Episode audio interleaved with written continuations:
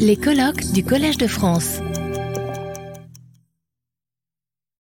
Nous allons terminer la matinée avec euh, Elisabeth Ledenson, qui est professeure de littérature française à Columbia University.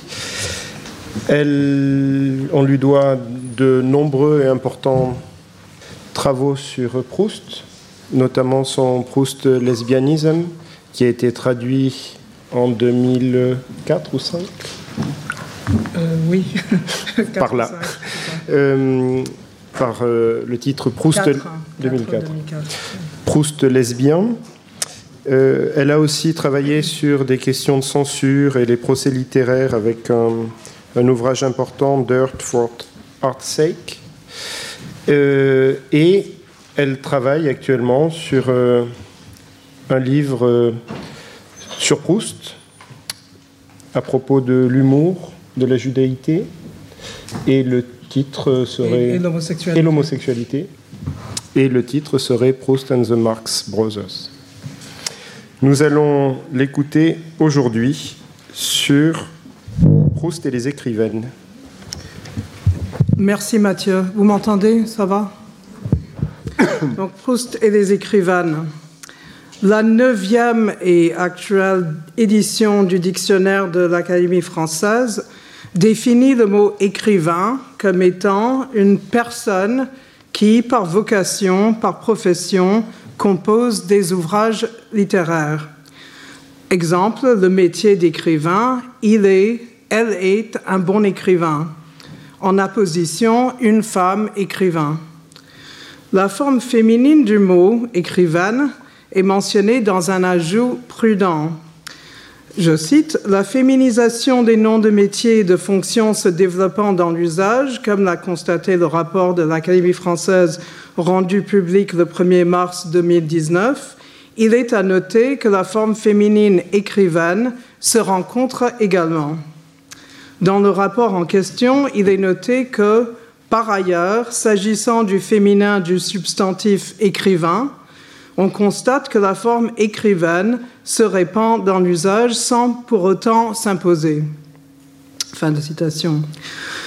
La plupart des autres dictionnaires suivent plus ou moins cette approche. Un écrivain est une personne qui écrit ou qui compose des ouvrages littéraires. Si le littré, comme le Larousse, ne mentionne pas la forme féminine, le grand Robert admet par apposition, pour suppléer la pour suppléer l'absence de forme féminine, une femme écrivain. Mais observe également que le féminin écrivaine est revendiqué par certaines. La datation lexicographique est de 1885, sans, malheureusement sans référence. Parfois, il est admis que le mot écrivaine existe en tant qu'importation du Canada. En tout cas, ce que l'on peut conclure de ces définitions est qu'une écrivaine ou euh, une écrivain, si l'on préfère, serait donc une personne de sexe féminin qui écrit ou qui compose des ouvrages littéraires. Je commence par ce petit tour lexicographique parce que le mot écrivaine me préoccupe depuis un certain temps, spécifiquement depuis que j'ai commencé à essayer d'écrire cette communication.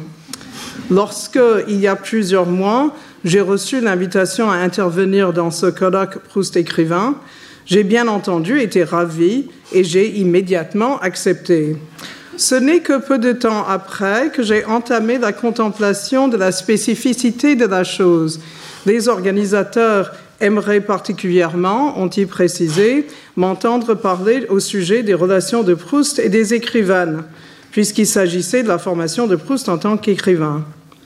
Bon, c'est à peine si mon enthousiasme commença à fléchir.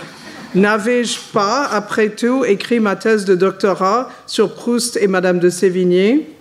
N'avais-je pas, bien des années plus tard, envisagé d'écrire un livre sur les relations entre Proust et Colette, projet abandonné assez rapidement, mais quand même je me mis donc à penser, quoique assez vaguement, à ce à quoi devrait ressembler une intervention sur Proust et les écrivaines. J'en ai parlé avec les organisateurs.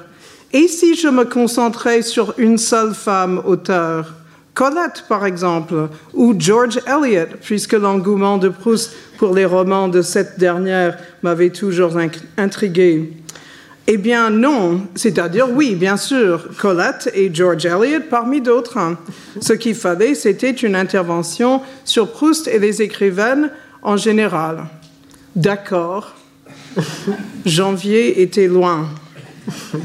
Je poursuivis mes activités normales, y compris, étant donné l'anniversaire proustien, plusieurs conférences et colloques sur Proust, Proust et Oscar Wilde, Proust et l'antisémitisme, l'humour chez Proust. Entre-temps, je me demandais ce que j'allais raconter sur Proust et les écrivaines. Il fallait fournir un titre. Je répondis bêtement, mollement, eh bien, ce sera Proust et les écrivaines puisque rien de plus alléchant ni de plus spécifique me venait à l'esprit, étant donné que mes travaux de recherche n'avaient pas abouti à grand-chose de plus développé.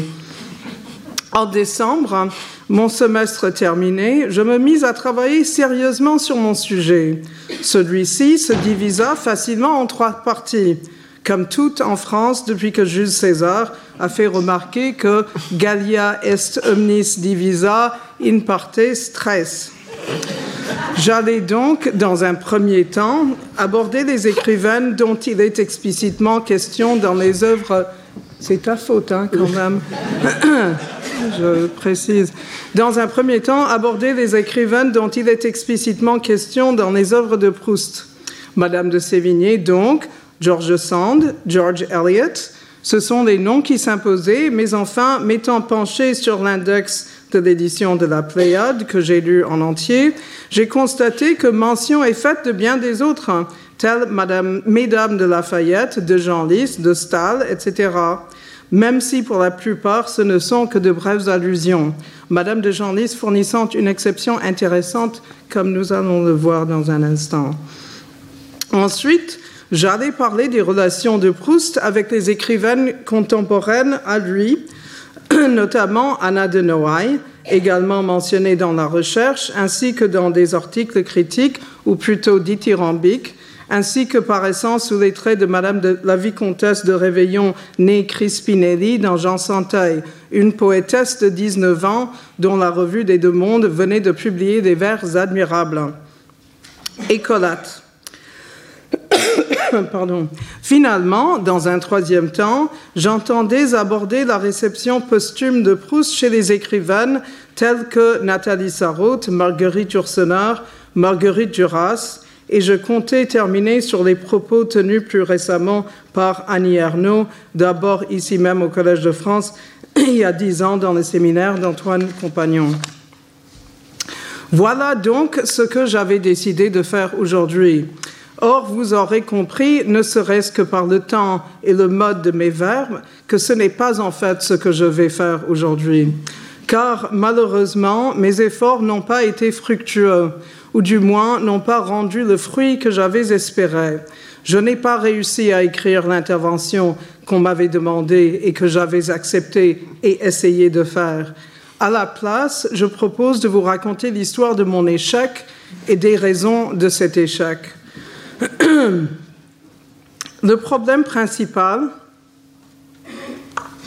était que, ayant rangé mes éléments devant moi et essayant de les organiser, je me suis rendu compte que je ne croyais pas qu'il y eût pour Proust une catégorie des écrivaines. Non pas parce que le mot n'existait pas vraiment à l'époque, J'imagine que la plume sous laquelle le vocable a surgi fraîchement en 1885 n'était probablement pas très favorable à l'idée, mais que ce fut sans doute dans un esprit d'ironie cinglante que le mot a vu le jour.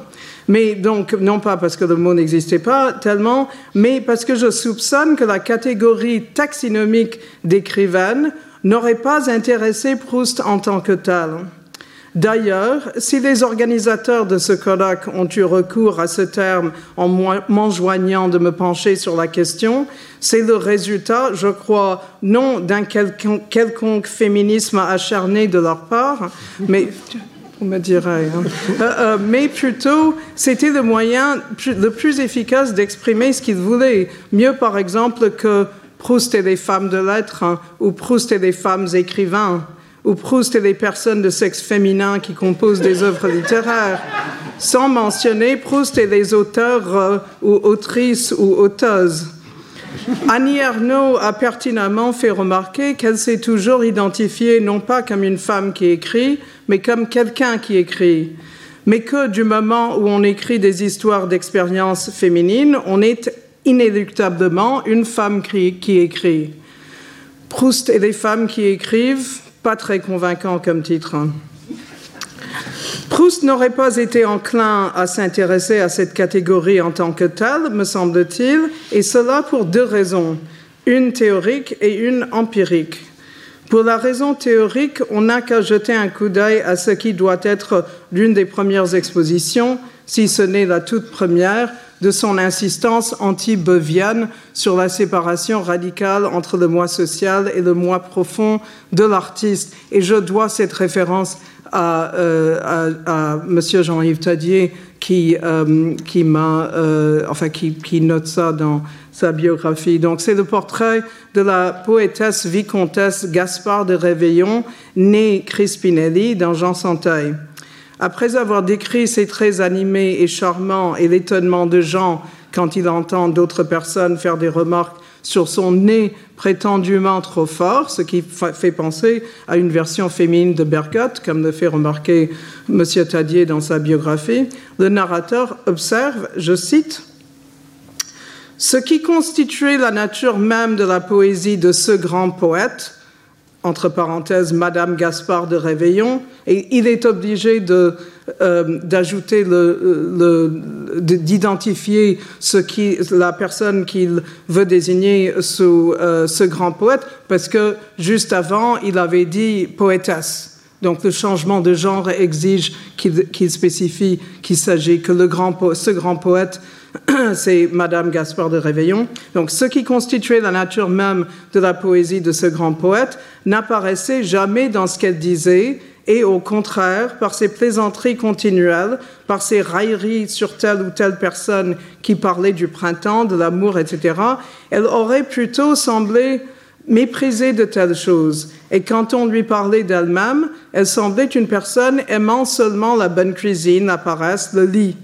Ce n'est pas du tout que ces poésies ne fussent pas sincères, mais au contraire qu'elles exprimaient quelque chose qui en, était, qui, était, qui en elle était si profond qu'elle n'avait même pas pu y penser, en parler, le définir comme une chose différente de soi, qu'elle y aurait peut-être vu une sorte de sacrilège. Fin de citation. Voilà donc, dans un portrait d'une poétesse, ce qui, qui, est en même temps grand poète, ce qui doit être l'une des premières esquisses de la théorie des deux mois de l'artiste qui va trouver son développement dans la recherche. Et si la poétesse devenue grand poète lorsqu'il s'agit de son génie poétique, euh, si la poétesse devient euh, grand poète au masculin lorsqu'il s'agit pardon, de son génie poétique, c'est sans doute pour marquer l'idée que si son moi social doit nécessairement obéir aux règles de la bienséance mondaine, le moi profond qui écrit ses poèmes exerce son talent dans une autre sphère, au-delà de tout cela. Le moi profond, donc, n'aurait pas de sexe. C'est, enfin, en principe, c'est ce qu'on verra. Dans le passage de La prisonnière, où le protagoniste parle avec Albertine de littérature, il est encore question de la division entre moi social et moi profond. Pardon. Albertine lui demande si Dostoïevski avait jamais assassiné quelqu'un, puisque ses romans pourraient tous s'appeler Histoire d'un crime. Son interlocuteur répond en disant Je ne suis pas romancier, il est possible que les créateurs soient tentés par certaines formes de vie qu'ils n'ont pas personnellement éprouvées. Et il fournit deux exemples contradictoires. Chauderlot de Laclos, l'honnête homme par excellence, le meilleur des maris, qui a écrit le plus effroyablement pervers des livres. Et puis, il, s'agit en fait de deux portraits qui, sont face à face à Versailles. Puis, lui faisant face, Madame de Genlis, qui écrivait, qui, je cite, écrivait des contes moraux et ne se contenta pas de tromper la duchesse euh, d'Orléans, mais la supplicia en détournant d'elle ses enfants. Euh, elle était gouvernante de, des enfants, euh, y compris le futur, comme vous le savez bien, Louis-Philippe, et maîtresse du duc d'Orléans. C'est à, c'est à ça que fait référence Proust. Il faut dire que l'exemple de Madame de Genlis que le narrateur proustien nous fournit ici est assez insolite. Son moi profond créateur, produisant convenablement des romans tels que Alphonsine ou La tendresse maternelle, alors que son moi social s'adonnait au pire des perversités domestico-familiales. En tout cas, cette discussion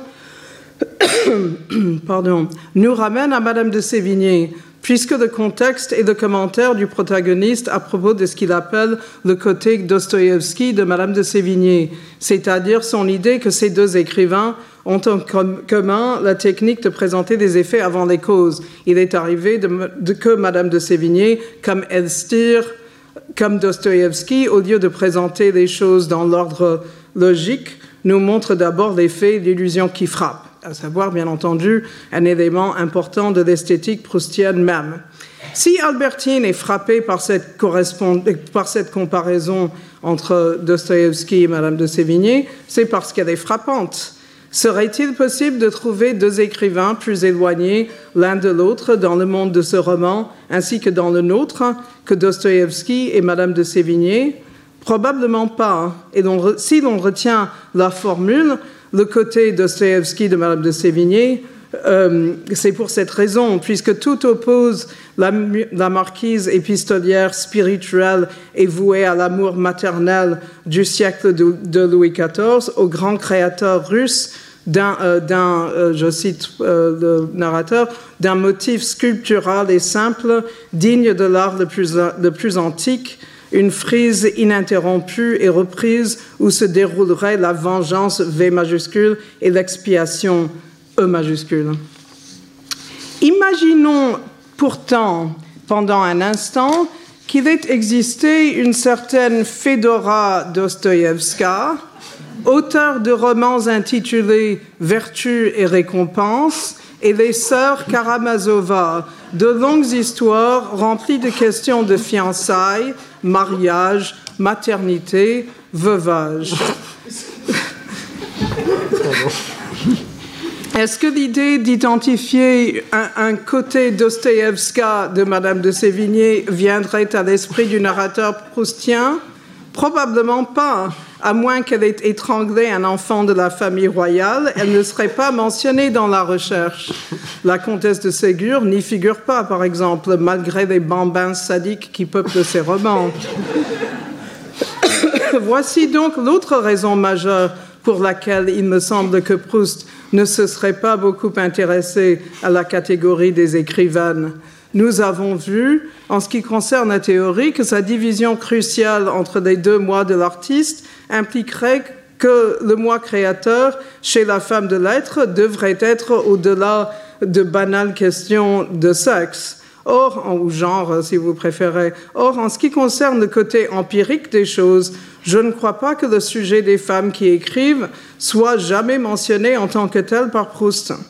Il cite des œuvres écrites par des femmes, bien entendu, quoique la plupart des mentions de femmes écrivains soient simplement des mentions sans contenu proprement littéraire. Madame de Lafayette apparaît sous forme de destinataire euh, de la lettre de Madame de Sévigné sur euh, euh, la première représentation d'Esther dans le devoir de dissertation. Euh, par exemple, et ensuite par rapport aux perles noires de Madame Verdurin, Madame de Stahl est mentionnée à propos du mariage de sa petite fille, etc. Mais il ne s'adresse jamais explicitement, que je sache, à leur qualité d'œuvres écrites par des femmes. Tout de même, la plupart d'entre elles sont là précisément dans leur capacité d'œuvres écrites par des femmes. Je veux dire que si Madame de Sévigné est très souvent citée dans la recherche, ce n'est pas simplement pour l'esprit, l'intelligence et le charme incomparable de ces lettres, hein, mais parce qu'elle est l'auteur, euh, autrice, auteuse fétiche de la grand-mère du protagoniste, ainsi que de celle de l'auteur, paraît-il. Et il n'est pas sans pertinence que les lettres citées insistent presque toujours sur la famille et les sentiments maternels. Le rôle que jouent les lettres de Madame de, Sévigné dans le roman est maternel et grand maternel dans leur contexte ainsi que dans leur contenu. Qui plus est, l'autre écrivaine fétiche de la grand-mère est Madame de Beausergent, l'auteur des Mémoires d'une tante figure basée, euh, enfin fictionnelle, figure basée sur Madame de Boigne, dont les mémoires intitulées Récit d'une tante ont été publiées longtemps après sa mort et trop tard pour être lues pour la grand-mère sans, sans, incohérence chronologique. Ce qui est clair en tout cas est que ces écrivaines sont là surtout comme représentants d'un certain discours féminin, historique et familial sous forme de lettres ou de mémoires, c'est-à-dire des genres féminins, personnels et subjectifs. Nous voici donc arrivés à George Sand. Plus que n'importe quelle autre femme de lettres, et malgré et aussi sans doute à cause de son pseudonyme masculin, masculin George Sand a été l'objet d'un nombre impressionnant de remarques désobligeantes, parfois d'une virulence remarquable. En 1891, soit 15 ans après le décès de George Sand, Jules Renard, dans son journal, la caractérise comme étant la vache bretonne de la littérature française. Pourquoi bretonne? Mystère. Enfin, je, ne sais pas, il n'y a pas de vache berrichonne, je, je n'ai jamais compris ça. Donc, en tout cas, déjà de son vivant, Baudelaire ne trouvait rien de plus cinglant à dire que de l'appeler avec un mépris appuyé la femme Sand. Et dans L'Étoile Vespère, à la fin de sa carrière, publiée en 1946, Colette admire l'énergie inlassable et la productivité de sa prédécesseuse en la qualifiant de cette robuste ouvrière des lettres. Quant à Proust, il en fait une figure saturée de références maternelles, avec François de Champy, choisi comme cadeau pour la grand-mère et par la mère lors de la fameuse soirée du baiser, et ayant comme intrigue, comme tout le monde le sait, les amours entre une mère et son fils adoptif. Les commentateurs à tendance freudienne ont déjà suffisamment commenté tout cela. J'ajouterai tout simplement que George Sand figure non pas comme représentant de la gloire des écrivaines, mais au contraire comme première lecture enfantine, incompréhensible et à surmonter dans la découverte d'une littérature meilleure, adulte et pour la plupart résolument masculine. Si François de Champy revient jouer un rôle dans les révélations de la fin du roman, c'est simplement euh, le volume, le, livre lui-même avec ses associations plutôt que son contenu. George Sand est loin derrière, resté dans le cercle familial maternel. Il n'y a finalement, pardon, il n'y a finalement que George Eliot comme euh, écrivaine qui brille pour ses véritables qualités littéraires admirables. Proust en parle souvent et partout, dans Jean Santeuil, Jean Lally, dans ses lettres, dans ses essais et dans la recherche. Il fait référence à plusieurs de ses romans et à plusieurs reprises, mais on voit bien que deux, œuvres de la, des œuvres de la romancière britannique le préoccupent particulièrement. The Mill on the Floss, le moulin sur la flosse, qu'il émeut beaucoup et dont il admire surtout deux pages qui lui semblent exquises, sans toutefois préciser lesquelles, bien sûr. J'ai parcouru le roman à la recherche des deux pages particulièrement exquises, mais bon, euh, sans, sans, sans succès. Pourquoi ce roman plus que les autres hein? Le sort de la pauvre Maggie Tolliver est effectivement très émouvant, mais je parie que ce qui attirait Proust dans cette œuvre, euh, dans, cette œuvre spécifique était la façon dont il représente habilement le point de vue des personnages enfantins et adolescents par le moyen du style indirect libre. Euh, Proust s'intéressait aussi à What Maisie Know de Henry James, ce que savait Maisie pour son point de vue de l'enfant, mais ce roman, plus tard traduit par Marguerite Yourcenar, n'existait pas en français du, du vivant de Proust. Quant au chef-d'œuvre de George Eliot, Middlemarch, il était attiré surtout par le portrait de M. Casaubon, le chercheur desséché dont la vie entière est absorbée par un projet inachevé et inachevable d'une énorme clé de toutes les mythologies, personnage qui, dit Proust, avait travaillé toute sa vie pour une œuvre insignifiante et absurde. On voit pourquoi euh, ça le préoccupait. C'était euh, la peur euh, de, gaspiller sa vie pour une œuvre insignifiante et absurde. George Eliot, donc, voilà l'écrivain vraiment, sincèrement, pleinement apprécié par Proust. Le problème avec ce cas indisputable d'admiration, il la lit avec émerveillement et la cite dans la même phrase que Emerson, par exemple, et qu'elle n'est pas vraiment, me semble-t-il, une écrivaine. George Eliot est un écrivain ou une écrivain, si, vous préférez. C'est-à-dire qu'elle publie ses œuvres sous un pseudonyme masculin, inspiré à la fois par son conjoint George Lewis et comme hommage à, George Sand. Et ses romans, s'ils traitent de l'expérience féminine, ne s'y bornent point. Ce sont des portraits de toute une communauté, ce que Brunetière avait déjà encensé sous la rubrique de réalisme humain dans les années 1880. Euh, Selon lui, très supérieur le réalisme humain au réalisme et autres naturalismes à la française. Ni Brunetière ni Proust n'ignorent que sous la signature de George Eliot, il y a une certaine Mary Ann Evans, mais tous les deux en parlent exactement comme si elle était quelqu'un qui écrit selon les termes d'Annie Arnaud plutôt qu'une femme qui écrit. Maintenant, il nous reste la rubrique centrale. En principe, c'est des écrivaines contemporaines de Proust. J'avoue que je ne sais pas trop quoi faire de ces dames.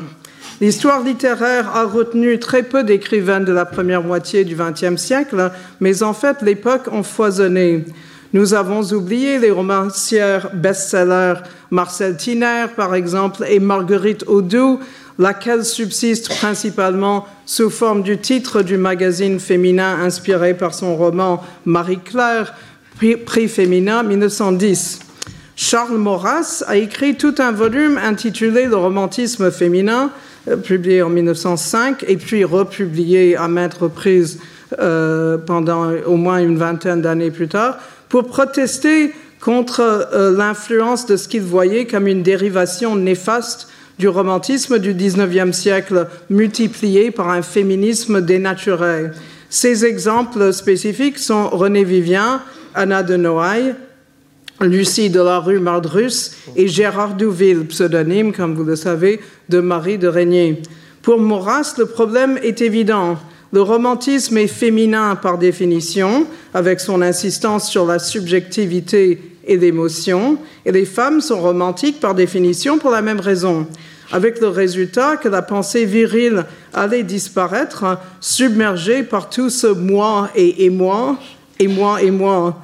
Et puis, bien entendu, les hordes barbares allaient s'emparer d'une France devenue mâle et efféminée.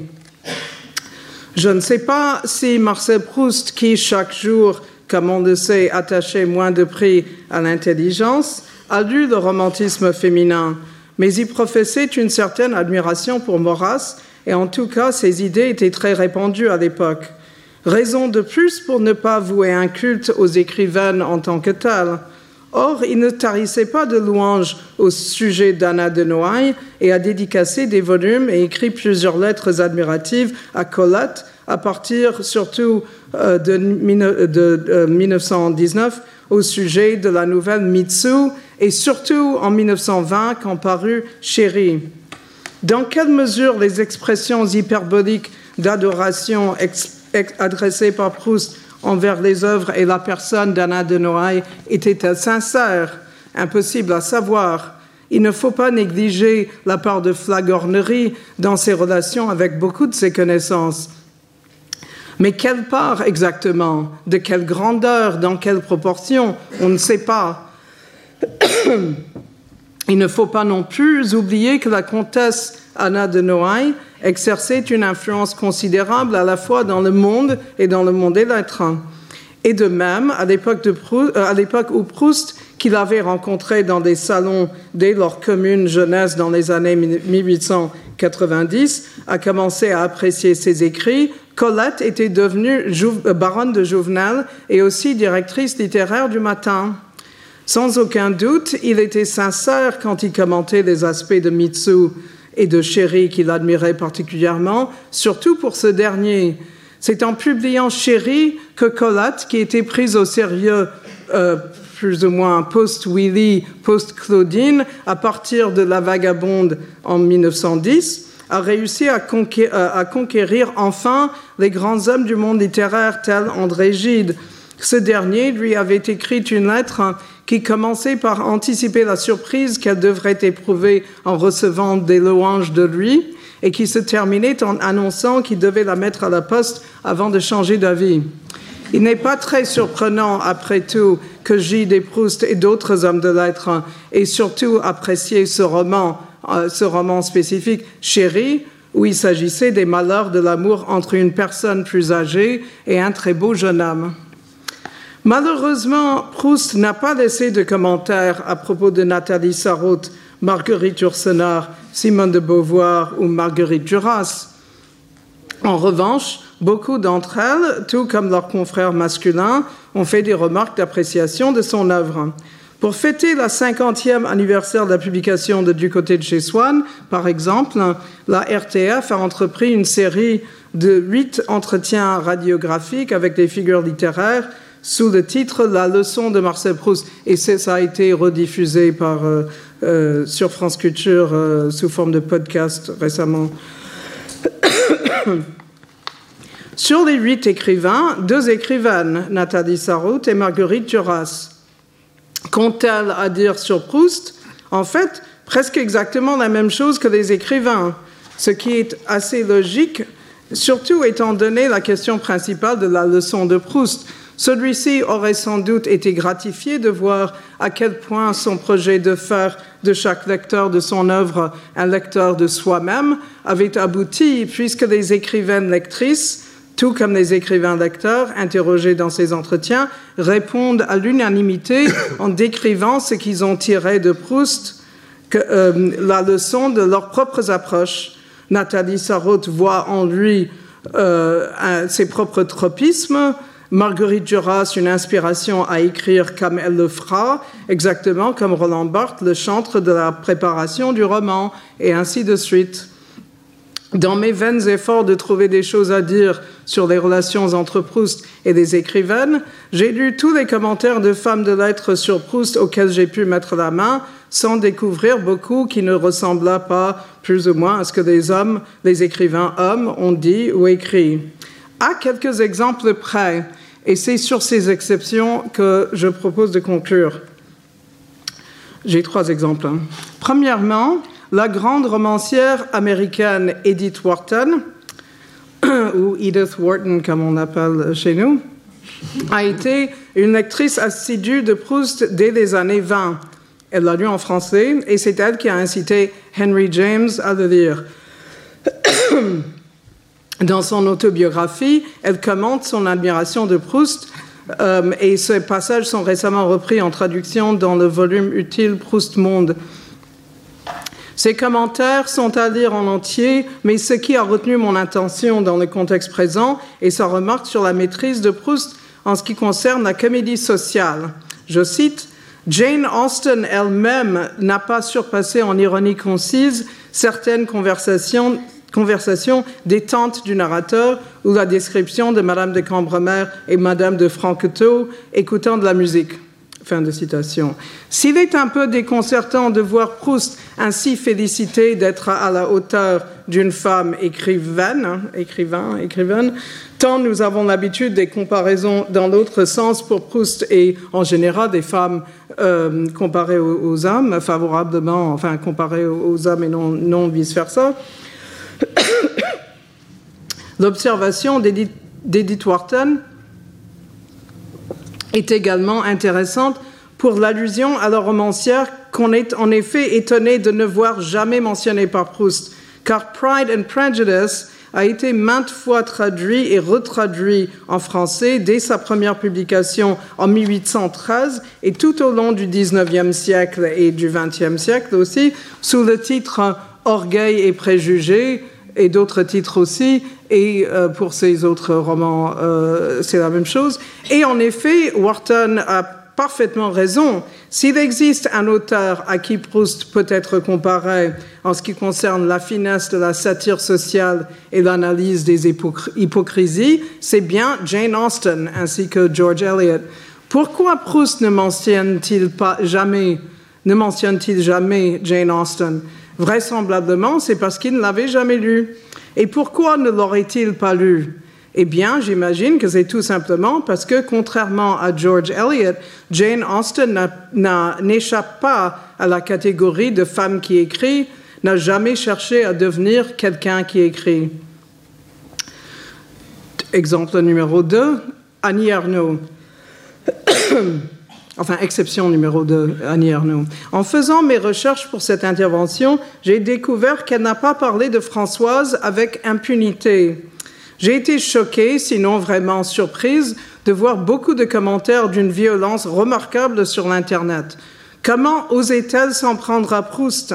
Le portrait de Françoise est d'une tendresse incomparable et d'une complexité remplie de nuances. Canny Ernaux s'occupe de ces ridicules oignons et cesse de souiller le, nom de Proust de ces stupides attaques. C'est tout juste si elle n'a, pas été traitée de vache bretonne du prix Nobel. Pourquoi tant de véhémence pour dénoncer un commentaire littéraire exprimé d'abord au Collège de France dans le séminaire d'Antoine Compagnon en 2013 Je crois que parmi d'autres raisons éventuelles, c'est surtout parce qu'Annie Arnaud a mis le doigt là où ça fait mal, en ce qui concerne l'adoration perpétuelle de Proust qui a cours depuis quelques années. Elle a insisté sur le personnage de Françoise, en partie parce que sa propre tante avait été domestique dans une famille bourgeoise, mais ce qu'elle dit s'applique à la représentation des classes populaires en général dans la recherche. L'un des éléments de cette œuvre ayant le plus mal vieilli est certainement la forme d'humour proustien le moins drôle et le plus fastidieux, et ce que le narrateur trouve le plus hilarant et traite sans subtilité aucune, à savoir les erreurs de langage fréquemment reproduites et longuement commentées de Françoise, certes, mais aussi du malheureux valet de chambre qui vole quelques pages de papier à lettres du héros en les oubliant sur son bureau, pour notre plus grand amusement, par exemple. Et le cas le plus agaçant, à mon avis, les nombreuses pages dévouées aux fautes de français du directeur du Grand Hôtel de Balbec, de provenance incertaine, d'ambitions exaltées et d'éducation douteuse.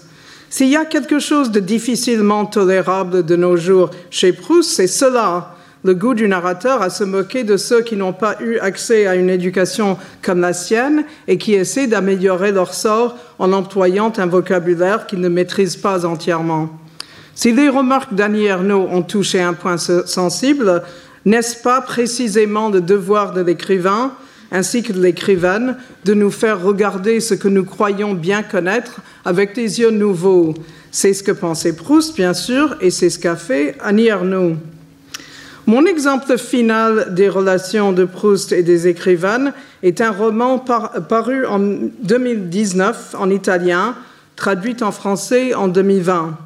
Il s'agit de la vie mensongère des adultes d'Elena Ferrante.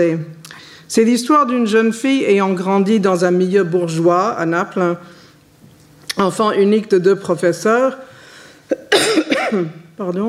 qui découvre toutes sortes de choses surprenantes à propos de sa famille, parmi lesquelles qu'il y a une histoire d'adultère croisée entre ses parents et un autre couple qui sont également les parents de ses deux meilleurs amis, euh, qui, euh, deux sœurs.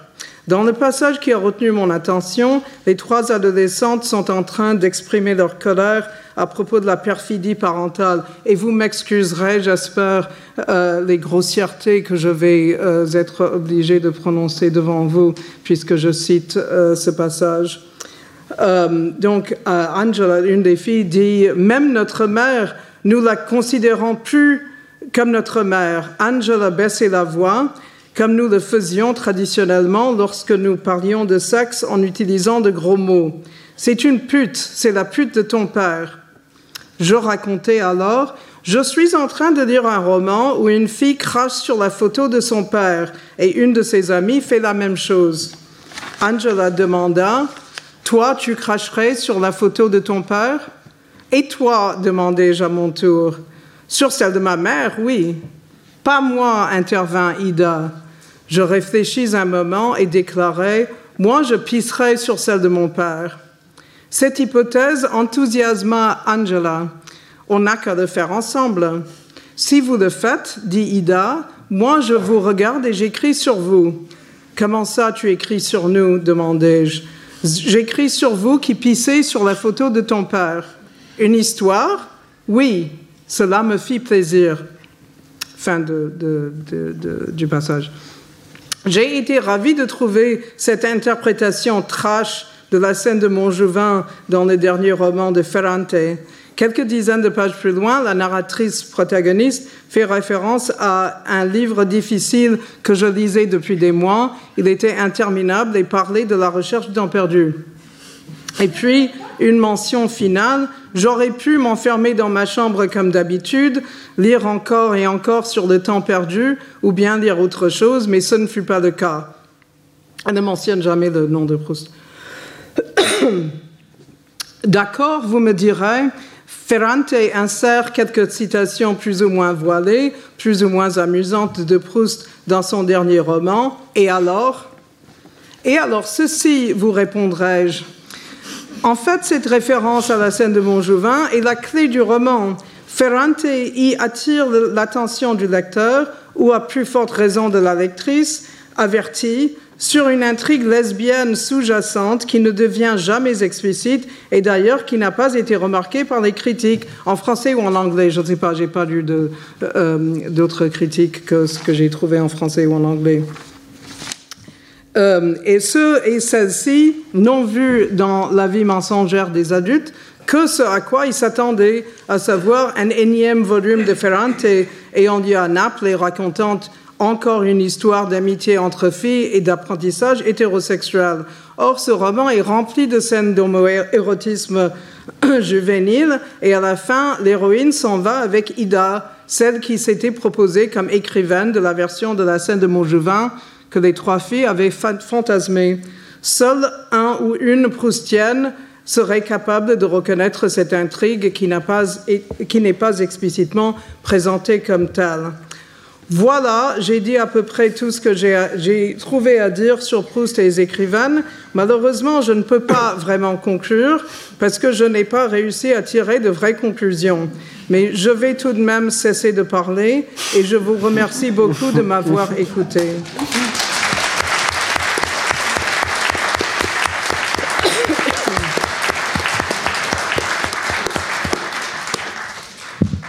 Merci beaucoup, Elisabeth de ce sujet non traité, traité à merveille. C'était très agréable de t'entendre, comme toujours. Je ne sais pas si tu as à l'esprit un passage du côté de Guermantes où le narrateur remarque euh, la sortie d'un livre signé par eux de Clermont-Tonnerre. Euh, et je me suis rendu compte que Elisabeth de Clermont-Tonnerre s'est mise à signer tout à coup par son prénom, alors que jusqu'à présent elle signait euh, marquise, enfin, marquise puis duchesse de Clermont-Tonnerre, et qu'elle elle, a fini par utiliser l'initiale de son prénom. Et en regardant euh, ce que faisaient les autres, et notamment Anna de Noailles, j'ai découvert qu'Anna de Noailles, jusqu'à bah, sa mort, elle signe euh, d'abord comtesse Mathieu de Noailles, puis comtesse de Noailles, jamais de son prénom.